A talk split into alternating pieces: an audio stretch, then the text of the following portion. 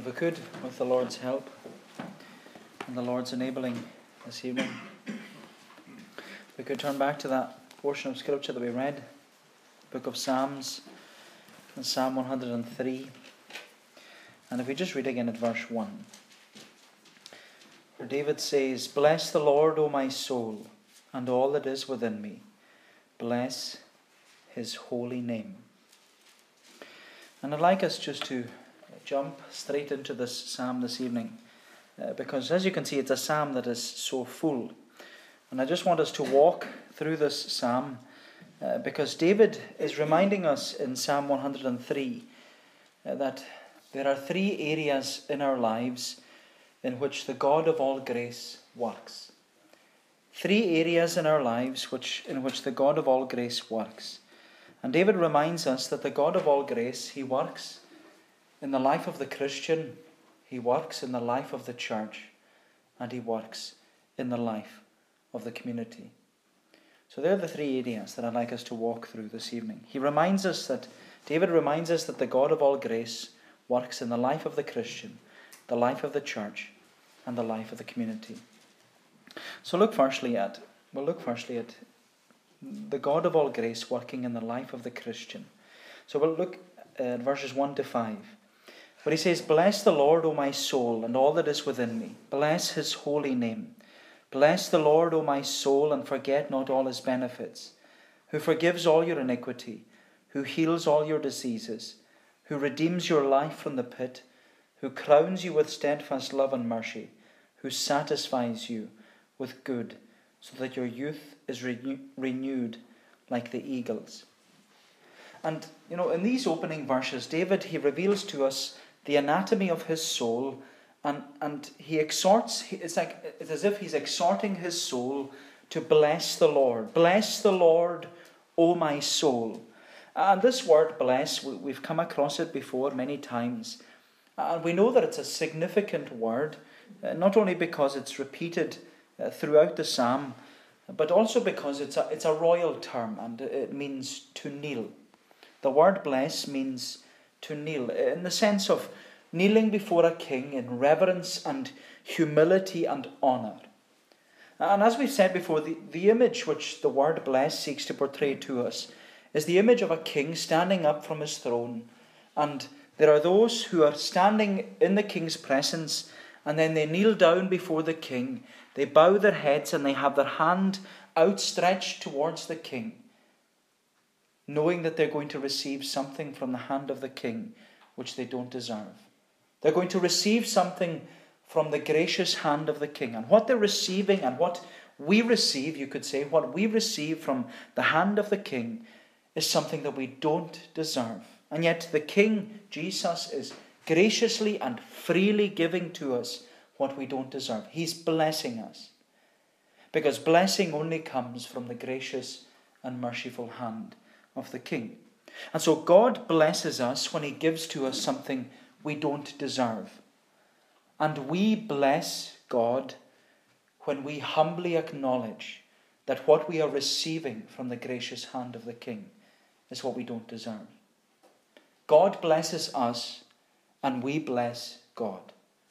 And that's what David is doing in the psalm as he, as he acknowledges the God of all grace. He's humbly acknowledging God's gracious acts towards him personally. He's kneeling before the king in submission and reverence, and he's thanking and praising the Lord from the depths of his soul. He says, Bless the Lord, O my soul, and all that is within me. Bless his holy name. And what we have to see is that the reason David is kneeling before the Lord, he's kneeling in reverence and humble submission, but the reason he's doing it is because of all the benefits which he has received. He says in verse 2 Bless the Lord, O my soul, and forget not all his benefits. David is kneeling before his covenant king, who is Jesus. His head is bowed, his hand is outstretched, and he's praising and thanking the Lord that the Lord is graciously giving to him something that he doesn't deserve. And my, my friend, this is what we ought to be like. Because David is describing the life of the Christian. And as he describes the life of the Christian, he's describing God's gracious character towards us. Because God is, you could say, the benefactor. And we are the beneficiaries of his grace. And here, David in Psalm 103, he's describing all the benefits which the Christian receives. Because he says, Bless the Lord, O my soul, and forget not all his benefits, who forgives all your iniquity, who heals all your diseases, who redeems your life from the pit, who crowns you with steadfast love and mercy, who satisfies you with good, so that your youth is renewed like the eagles. And what David is saying here is that this is what the Lord does for the Christian. This is what the Lord does for the Christian who bows their knee before Jesus and submits their life under his authority and follows after him. These are the benefits which the benefactor bestows upon his beneficiaries. And what we have to notice is that each and every one of these benefits they are given to the Christian personally. Later on in the psalm, we'll see that David speaks about God's gracious acts towards the life of the church. And he does, he explains that in the plural. But here David speaks in the singular, and he's speaking personally, specifically, individually to the Christian. And he says, This is the only king who gives to us what we do not deserve. But you know, I love the language which David is using here because each of these verbs that he uses, they emphasize the benefits which the Lord bestows upon the Christian. But the, the way that it's written in the original language, it highlights that they're not a one off event. They're not just for the moment. These benefits are not just for today, but they carry with them this promise of continual blessing. They emphasize that the blessing of the King, it comes to us not only today, but every single day in the life of the Christian. Where the Lord, he says, continually forgives all your iniquity. The Lord continually heals all your diseases. The Lord continually redeems you from the pit. The Lord continually crowns you with his covenant love and mercy. And the Lord continually satisfies you with good. And you know, this continual blessing which the Lord graciously pours upon us, he's saying this is what you receive throughout your Christian life. And, this is the testimony of Scripture because when David says that the Lord continually forgives all your iniquities, when we go to the New Testament, John affirms to us there that he says that if we confess our sin, he is faithful and just to forgive us our sin and to cleanse us from all unrighteousness. And he says, because the blood of Jesus Christ, it continues to cleanse us from all our sin. It's not a one off act, but it's every single day. And so when David says the Lord continually heals all our diseases, Scripture affirms this to us because Isaiah reminds us of the work of the suffering Saviour, that he would be wounded for our transgressions, bruised for our iniquities. The chastisement of our peace was put upon him, and by his stripes we would be healed. When David says that the Lord continually redeems us from the pit of death, Paul emphasizes in the New Testament that in our salvation we are saved, past tense. We are being saved, present tense. And we will be saved, future tense. We are saved, being saved, and will be saved. It's continual. We're being redeemed every single day, not with corruptible things such as silver and gold, by the, by the precious blood of Christ. When David says that, we're, that the Lord continually crowns us with steadfast love and mercy, we have the promise that because of his steadfast love, because of his covenant love and faithfulness towards us, the Lord's mercies are new every morning. Every day they are new to us. And when he says in verse 5, that the Lord continually satisfies us with good so that our youth is renewed like the eagles. You know, all you can hear is the Lord speaking through Isaiah, and he's saying, They that wait upon the Lord, they shall renew their strength. They shall mount up with wings as eagles. They shall run and not be weary. They shall walk and not faint. And I love that illustration in verse 5 that David uses of being renewed like the eagle. Because it said that eagles can live for up to a hundred years, which is longer than any or most birds, and longer than most people. And an eagle, it's said, not that I've ever met one, but it can also it can often look old and past it. But when the eagle it molts and it renews its feathers, it plucks them all out. When it does that, it looks young again. And it's often said that it, it, it's described as its youth has been renewed. And the eagle is, you could say, it's given this new lease of life, this renewal, this revitalization in which it's able to stretch out its, its mighty wings and rise up high on the winds and soar. And you know, when you think about it, he's describing the life of the Christian. And you know, there are, there are times, no doubt, in the Christian life when we feel weak and tired and worn out.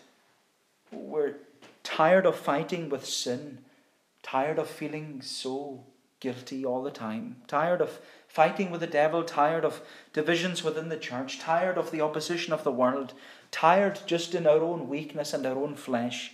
There are times where we become worn out and we just want to wind down and ease off and let others just take over.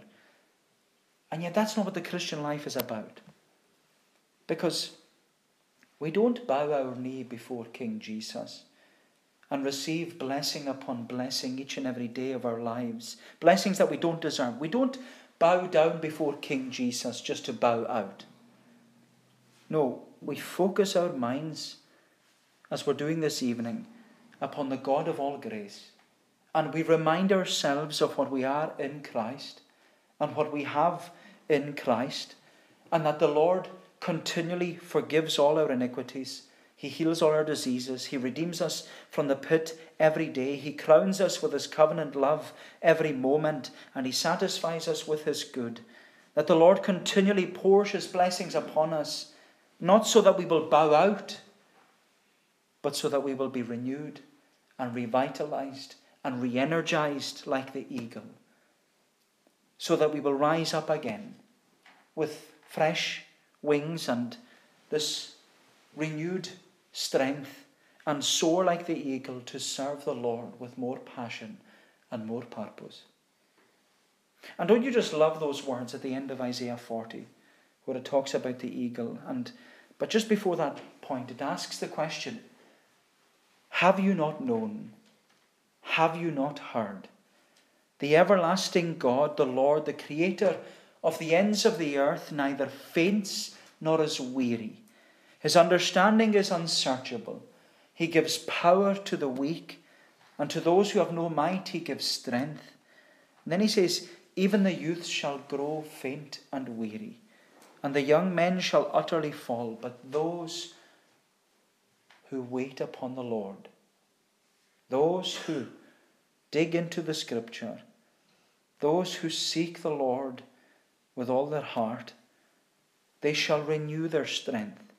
They shall mount up with wings as eagles.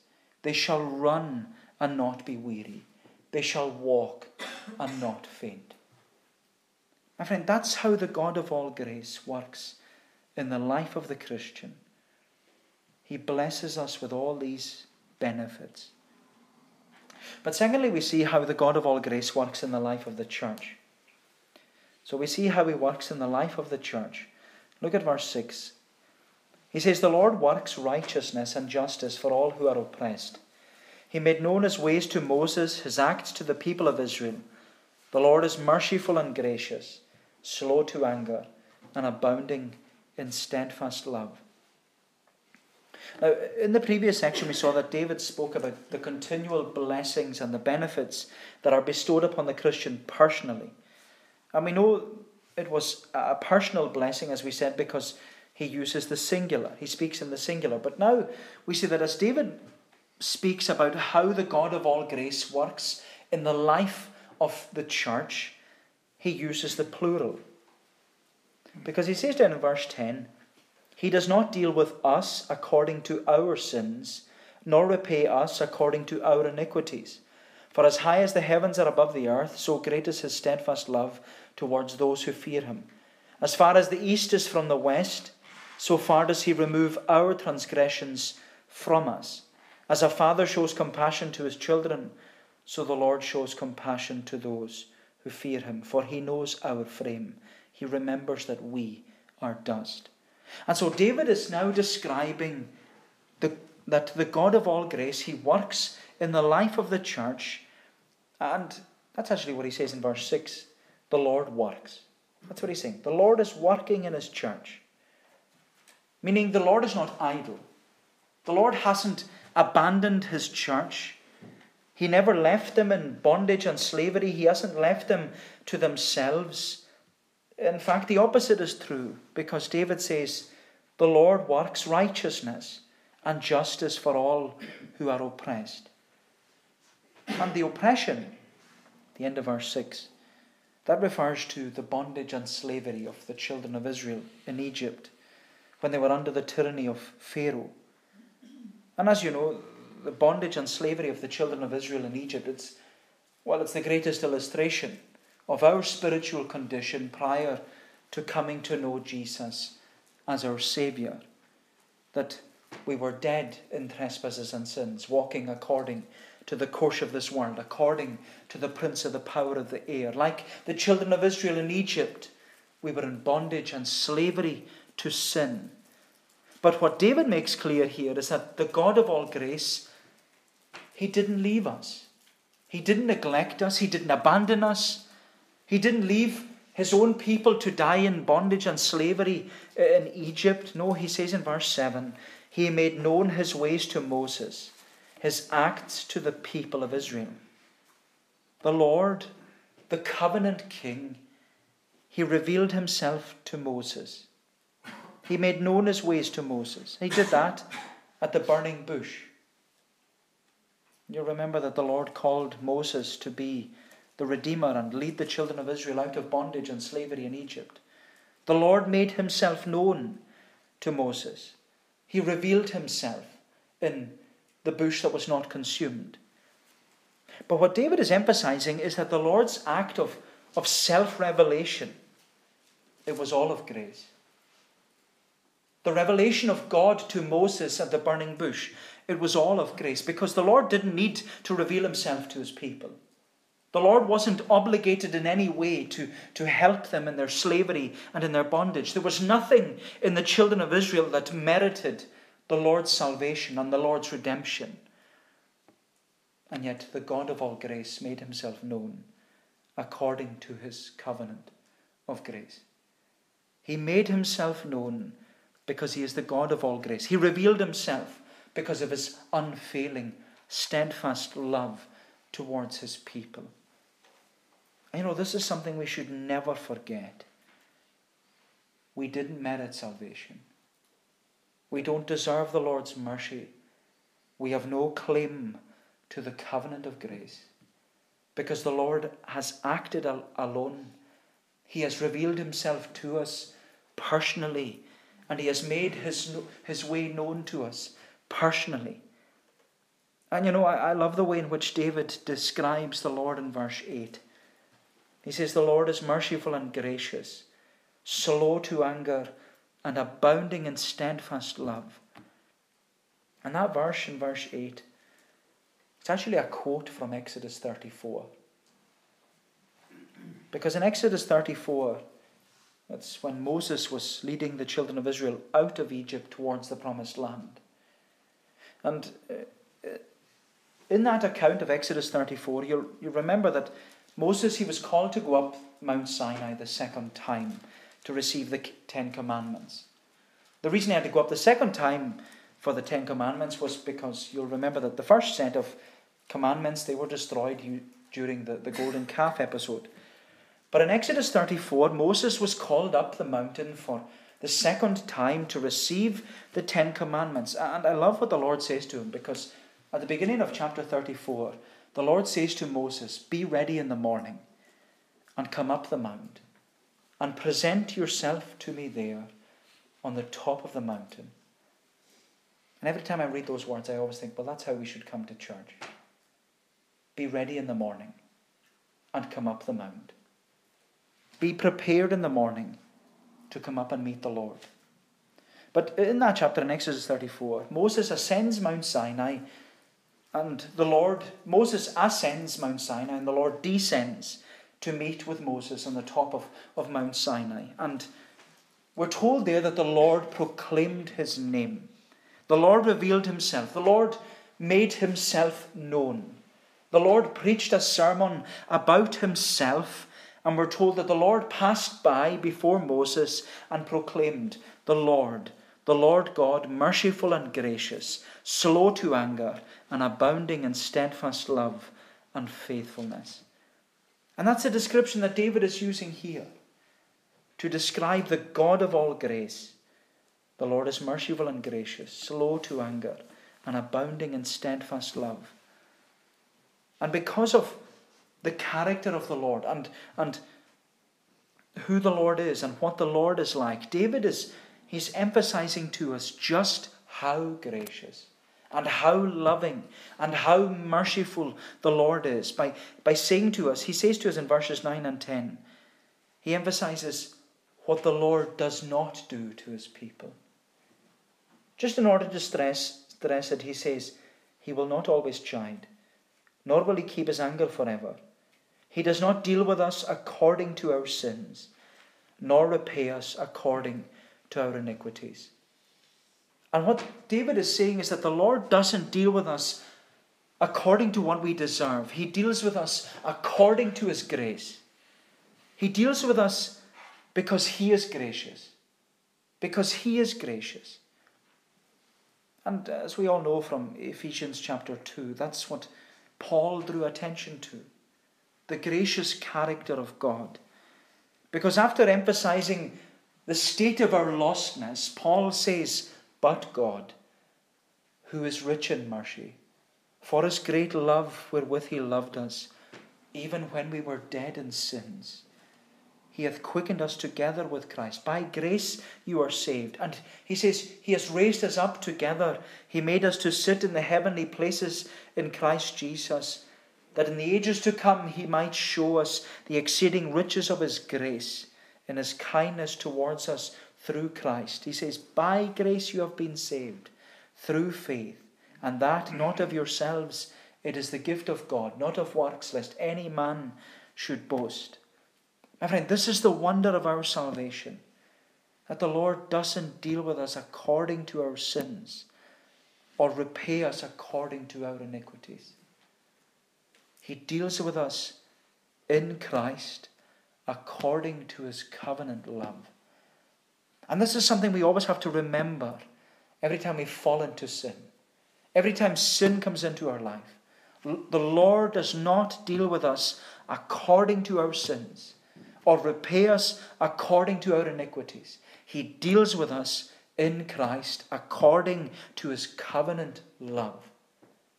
And that's something we have to remember. Our salvation is secure tonight, not because of us, but all because of him. And what David highlights to us is that the Lord's covenant love, he says it's inexhaustible, it's immeasurable, and it's even incomprehensible. David is saying that the Lord's covenant love towards us, it's so great that you cannot escape it. So great. He says in verse 11, For as high as the heavens are above the earth, so great is his steadfast love towards those who fear him. As far as the east is from the west, so far does he remove our transgressions from us. And you know, David's words there, they always remind me of that children's hymn. You know, Jesus' love is very wonderful. I'm sure you all know it. And it talks about the love of Jesus, and it says that it's so high you can't get over it, so low you can't get under it, so wide you can't get round of it. The wonderful love of Jesus. That's what he's saying. The, the Lord's covenant love, it's inexhaustible. It's immeasurable. It's incomprehensible. And if we were to carry on reading, um, Paul must have been looking at Psalm 103. Because if you carried on reading in Ephesians chapter 3, after what he talks about in chapter 2 into chapter 3, Paul says, according to the riches of his glory, may he grant you to be strengthened with power through his Spirit in your inner being, so that Christ may dwell in your hearts through faith, that you, being rooted and grounded in love, may have strength to comprehend with all the saints what is the breadth and length and height and depth, to know the love of Christ that surpasses knowledge, that you may be filled with the fullness of God. Oh, my friend, it's, it's wonderful to know that in the life of the church, the church of Jesus Christ, the God of all grace, he acts towards sinners in love. But what David says in verses 13 and 14 is that the Lord's love towards his church is not only unfathomable, but it's also unconditional. He says, As a father shows compassion to his children, so the Lord shows compassion to those who fear him. For he knows our frame, he remembers that we are dust. The illustration that David uses of, of the unconditional love that a father has towards his own children, he says that it's a similar love that the Lord has, but much, much deeper. Far deeper. Far deeper than the love that a father shows towards his children. And you know, in a measure, David himself knew about the unconditional love of a father towards his children. If you remember, David, David's son Absalom, he wanted to kill David. He wanted to take the throne of Israel. And Absalom caused David many years of grief and heartache. And yet, when Absalom died, David mourned his son because he loved him so deeply. David even wished that he had died instead of his son because his love towards his own son was unconditional.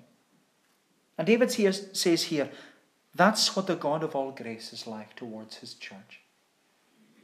He loves his church unconditionally. He loves the church sacrificially because the God of all grace, as Paul says, he loved the church and gave himself for it. He demonstrated his love towards the church. That while we were yet sinners, Christ died for us. While we were still in the first Adam, the last Adam died for us. While we were still in Adam, the last Adam died for us. And that's what David is drawing attention to in verse 14 because he says, He knows our frame, He remembers that we are dust. The covenant king, he says, the God of all grace, He remembers who we are and He knows what we are like. He remembers that we are dust. He knows our frame. And these words, remember and know, they're covenantal words. They, they refer to the covenant of works which Adam failed to uphold in the Garden of Eden. And what they highlight to us is that the Lord is always conscious of the fact that Adam failed to uphold the covenant of works. And by his failure, we live in light of that curse. And because of that curse, from the dust we came, and to the dust we shall return. Our Adam's failure to uphold the covenant of grace has left us with a weak and feeble frame that will one day return to the dust. But our hope, our hope as the church of Jesus Christ is not in the covenant of works, but in the covenant of grace, which the God of all grace has demonstrated towards us in the person of Jesus Christ. And this brings us on to focus about how the God of all grace works in our community. We've considered already how the God of all grace works in the life of the Christian, how the God of all grace works in the life of the church. But lastly, we see how the God of all grace works in the life of the community, how he works in the life of the community. Because it says in verse 15, As for man, his days are like grass. He flourishes like a flower of the field, for the wind passes over it, and it is gone, and its place knows it no more. But the steadfast love of the Lord is from everlasting to everlasting on those who fear him, and his righteousness to children's children, to those who keep his covenant and remember to do his commandments. And you know, there's something so solemn about these words because they remind us that everything we have everything we know, everything we cling to in life, it's only temporary. It's all temporary. You know, sometimes we need to be reminded that our life is temporary. We become too comfortable here. We need to be reminded that our life is temporary because we get so caught up in the world but as David brings this psalm towards its, its conclusion, having considered how the God of all grace works uh, in the life of the Christian personally and the life of the church collectively, David now turns his focus towards the lives of those within his community. He looks beyond the church, outside the church walls, and he's looking towards those who are still under the curse of the broken covenant of works. And he says, As for man, his days are like grass.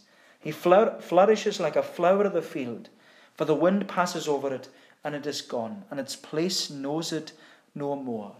David considers the life of his community, and he knows that without the God of all grace in their lives, their life is meaningless. And their days, he says, they're just like the grass. It grows out of the dust for a little while, but it soon withers and returns to the dust. As we know, Moses, he used the same imagery in Psalm 90 when he's speaking about the shortness of time and the length of eternity. And Moses says, he says that our life is like new grass that rises up with the morning sun. It springs up in the morning full of youth and full of strength and vitality. But he says it doesn't take long. It doesn't take long until the evening comes round and it begins, it begins to wither and fade and die. And Moses even says that our days and years, they're, they're numbered. They're 70.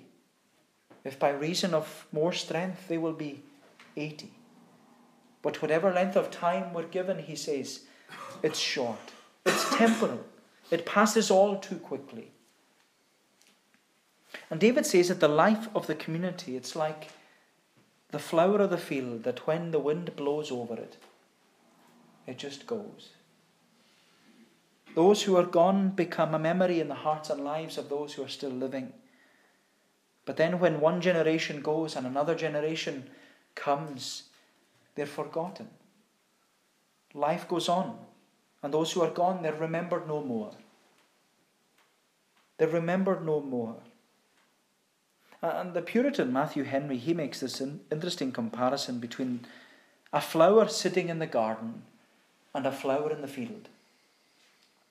That's what David is describing here. Matthew Henry, he says, the flower of the garden is commonly more choice and valuable, and though in its own nature withering, it will last longer for its being sheltered by the garden wall and the gardener's care. But the flower of the field, he says, it is not only withering in itself, but it's exposed by the, to the cold blasts and liable to be cropped and trodden on by the beasts of the field. Meaning that there are a number of ways in which the lives of our community may tragically be cut short. And so we must remind them of their frailty and their feeble condition before they're too late. That's our responsibility. And this is what Isaiah told us in, in Isaiah chapter 40. He's, he's been told to preach, and in Isaiah 40 it says, A voice says, Cry. And I said, What shall I cry? And this is what Isaiah is told to preach to his people. All flesh is grass, and all its beauty is like the flower of the field. The grass withers, the flower fades but the word of our God will stand forever.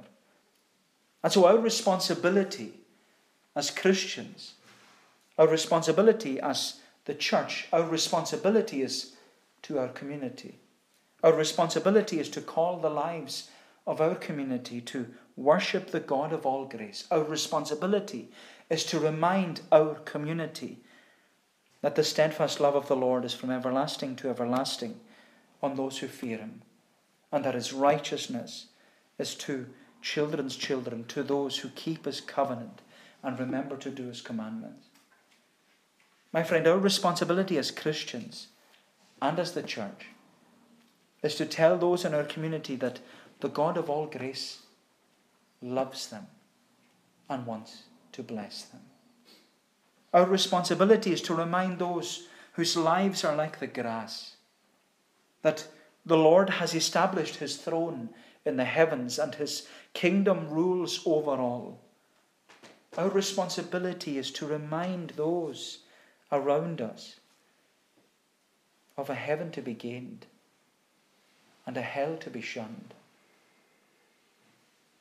But you know, then David he concludes the psalm about the God of all grace with this fourfold invitation to bless the Lord.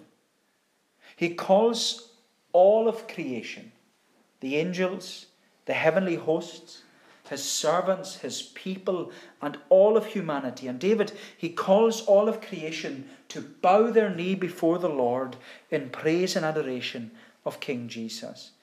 He says in verse 20, Bless the Lord, O you his angels, you mighty ones who do his word, obeying the voice of his word. Bless the Lord, all his hosts, his ministers who do his will. Bless the Lord, all his works, in all places of his dominion. Bless the Lord, O my soul. And what we see in these last few words is that David ends the psalm just the way he began it. He began it on his knees, and he ended it on his knees. He began it on his own, on his knees. By the end of it, he calls everyone to bow their knee and worship the Lord with him. And you know, it, it only emphasizes to us that we are to continually praise the God of all grace for what he has done and what he continues to do in the life of the Christian, the life of the church, and the life of the community. So may each and every one of us leave here this evening saying with David, Bless the Lord, O my soul, and all that is within me. Bless his holy name. May the Lord bless these thoughts to us. Let us pray. O Lord, our gracious God, we give thanks to Thee for, for all the benefits that we receive from Thine hand, day after day, that they are poured out upon us, not because we deserve it, but because Thou art gracious. And Lord, remember us, we pray. Continue to bless us, we ask Thee. And Lord, that that blessing would extend into our homes and into our families. That those, Lord, in our community would know the blessing of the Lord in their own lives. That they too would be brought from darkness unto thine own marvellous light. Remember husbands tonight, Lord, that are out of Christ. Remember wives that are still strangers to thee. Children, Lord, whom we long for the covenant promises of righteousness to extend to them and Lord, even to children's children. Lord, we plead with Thee, for Thou alone, Thou alone art the one who is able to do it. And Lord, we, we ask that Thou wouldst speak to them and enable us, Lord, we pray, to, to be bold and to be strong, and to stand up for the Lord, to speak a word in season, to encourage where encouragement is needed, and Lord, to challenge where a challenge is needed. Lord, help us to be faithful Help us to be faithful witnesses for Thee, that the kingdom of Christ may be extended, that Christ would have the preeminence, that God would have all the glory, and that we would receive the blessing from Thine hand. Oh, go before us, we pray. Hear us and do us good, for we ask it in Jesus' name and for His sake. Amen. We shall conclude by singing in that psalm. Psalm 103, page 369. We're singing from verse 8 down to the verse marked 13. Psalm 103 from verse 8. The Lord our God is merciful and he is gracious, long suffering and slow to wrath, in mercy plenteous. He will not chide continually, nor keep his anger still. With us he dealt not as we sinned, nor did requite our ill. Down to the verse marked 13 of Psalm 103 to God's praise.